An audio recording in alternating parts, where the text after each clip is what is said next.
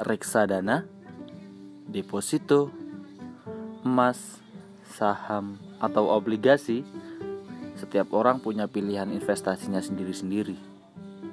Kami akan mengupasnya dalam setiap minggu di obrolannya Malik.